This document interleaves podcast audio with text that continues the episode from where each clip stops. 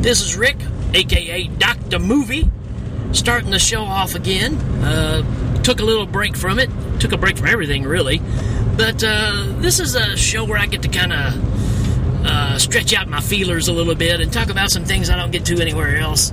Uh, if you've listened to Dr. Movie in the past or watched it, because you know I did a, more of a video format with this than anything else, this is kind of a return to another show that I had because as you can hear, I'm driving down the road. I spend a lot of time in the car, folks. That's just my life.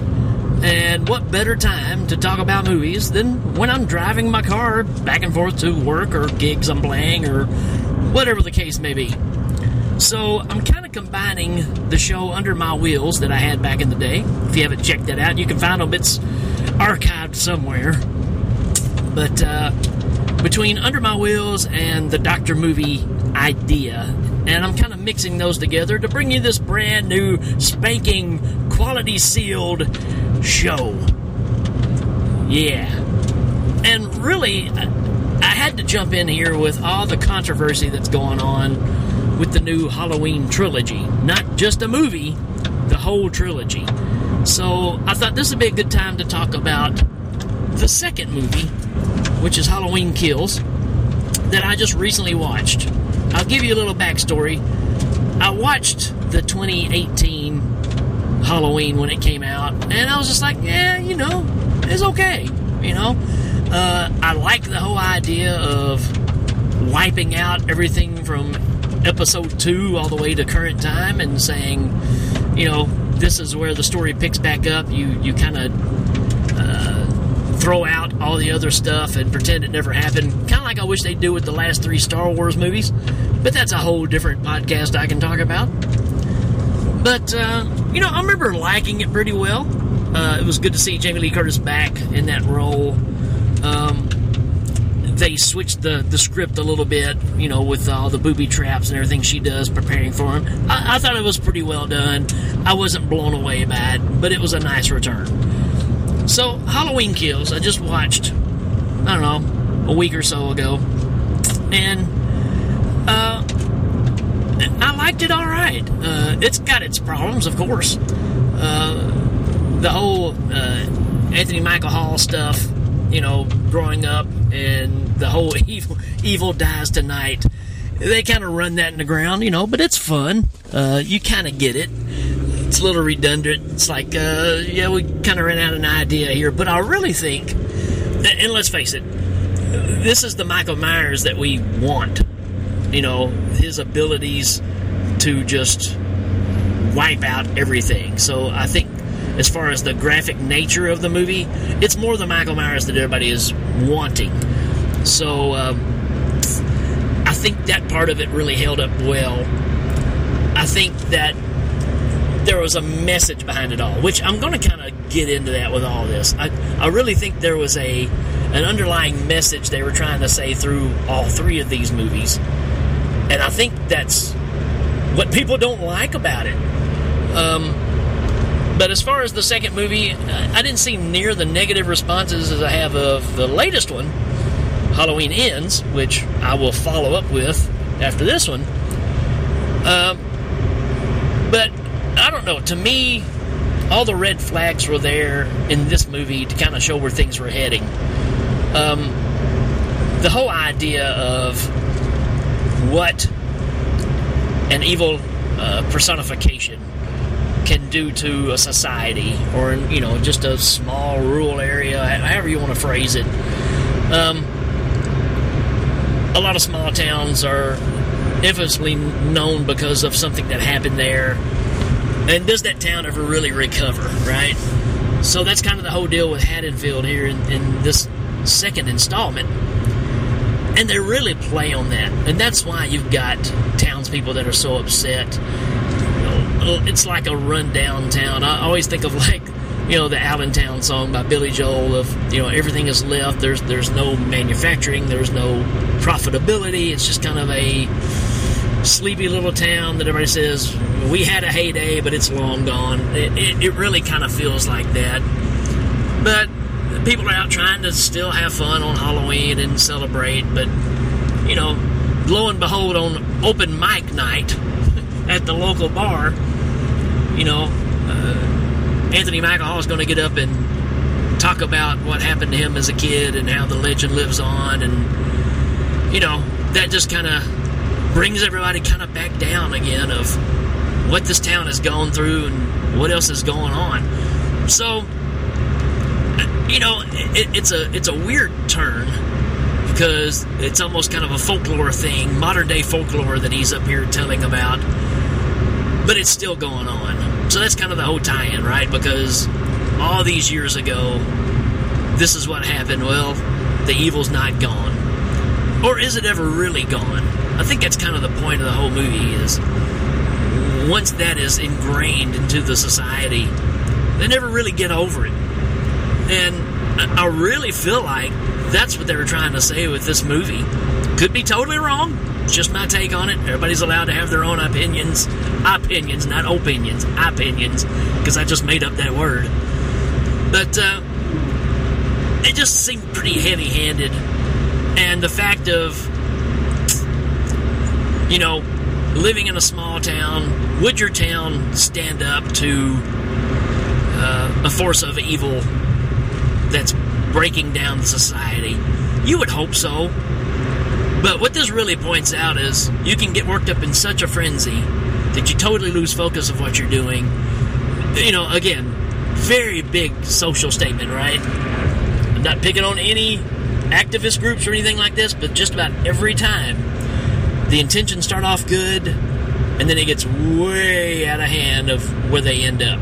And I'm pointing at you all recent uh, activist groups that are currently been on the news or not.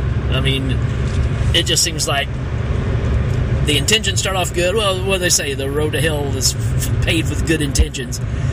And you kind of lose sight of that. And the more power you get, the more and more you want, and the more you're willing to hurt people in your path to hold on to it. I really think a lot of that message is tied into this movie.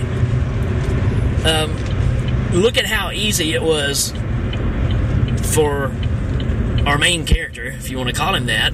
I mean, it's kind of who you follow through the majority of the movie, is just constantly working up people into a frenzy of it's happening again and it's going to end tonight. Evil dies tonight. Like I said, you're going to hear that a bunch. Even working up people in an emergency room in the hospital to a point to where they're ready to attack anybody. You get an instance where this poor guy, obviously, he's out in the open and should not be. He's obviously got some issues. He's either escaped from somewhere. I'm pretty sure he has, but he's running amok and he's pretty harmless, but it looks creepy. Everything you need to chase down a person, right? And they actually see him driving a car at one point. I don't know if they actually see him, but it is him driving the car, and they think it's Michael Myers. So this whole build-up, while Michael is out doing his business, killing everybody in his path, getting rid of the local neighbors, the you know the, the gay guys that the, the gay couple that's got the real nice house that was Michael's house growing up, and they're scaring the BBGBs out of all the local kids by ripping this story out and just saying, "Don't you know where you are? You know what the house this is." I actually kind of enjoyed all that. I thought that was a fun play. Um, but the problem is, is yeah, you're in Michael's house, right? And that never ends up well. Um, but to the point of working up everybody in the hospital to a point to where they chase down this guy that they think is Michael, which is not, and they're going to kill him, no doubt about it. They are going to kill this guy, and Jamie Lee Curtis's daughter in the movie uh, realizes that obviously this is not Michael Myers. She tries to protect him locks him up in a room to where nobody can get to him, but he actually crawls out. It's like on a third, third or fourth floor in the hospital, and he jumps to his death, killing himself because he knows this is just throwing him into a total panic, and he knows these people are coming to kill him, even though he don't even really know why. And you know that that's pretty disturbing. But uh, the fact of again, when a society can get itself worked up that you end up spilling innocent blood because you're just so out of whack and so out of touch and not paying attention to what's going on. That's what leads to these kind of things. This is not that uncommon. So the story being is how long does it take for us to become the monster? Even though there's a real evil out there, we just end up absorbing that and becoming something else that's totally not ourselves. And I kind of feel that's the gist of what I got out of that movie. Um, Michael is brutal, no doubt about it. He is hashing and slashing, slashing and doing his business. I do love the backstory with uh, the officer that confronted Michael Myers back in 77, 78, pick your year, Halloween 2. Um, so, I do like the backstory and the fact of the need of revenge. Um, so, and you got some side stories going on with the granddaughter of Jamie Lee Curtis's character and the guy she likes, all that kind of stuff. I mean, and, and you know, you just you got to have more people for a body count, right? You get introduced to a, a couple that works at the hospital, and you know, of course they're going to get knocked off. So, but in the end of it, you basically got the whole town riding around in their cars with bats and shovels and pitchforks, just a regular old mob from back in the Frankenstein days, hunting down a killer and uh, going to do him in. And they do a pretty nice job. But as you and I know, evil never dies. So by the end of it, Michael's pretty banged up, but he gets away. And it sets up the next movie, which just came out, which was really controversial, which is Halloween Ends. So I'm going to cover that one on the next episode, but I kind of want to see what you guys think about this one. I, I really didn't mind this one. I, I've been kind of just, I didn't hate it, I didn't love it with the whole trilogy. And I'm just kind of wondering where everybody else on, is on this because I think I remember a lot of people not liking Halloween Kills, but I don't really see that big of a problem. Again, I think the message is heavy-handed, and it's not a, it's not as much of a popcorn flick as we would normally expect, and could be the problem, or it could be what ends up making it a classic from years to now. I don't know. I'm not saying that it will be. I'm just saying that it has that potential because uh, people may watch this with a different set of eyes 10, 20 years from now and see something totally different. So, just like Halloween 3, right? Totally flopped when it came out, now it's a classic. You never know, right? Alright, folks, that's it for this episode. If you like this, let me know. If you got some ideas of stuff you want me to check out or talk about, feel free to share that in Facebook poster, you YouTube post, post, whatever, Instagram, all that other stuff. All that stuff you young whippersnappers use. Uh, and we'll try our best to get into that. All right, we will check you later.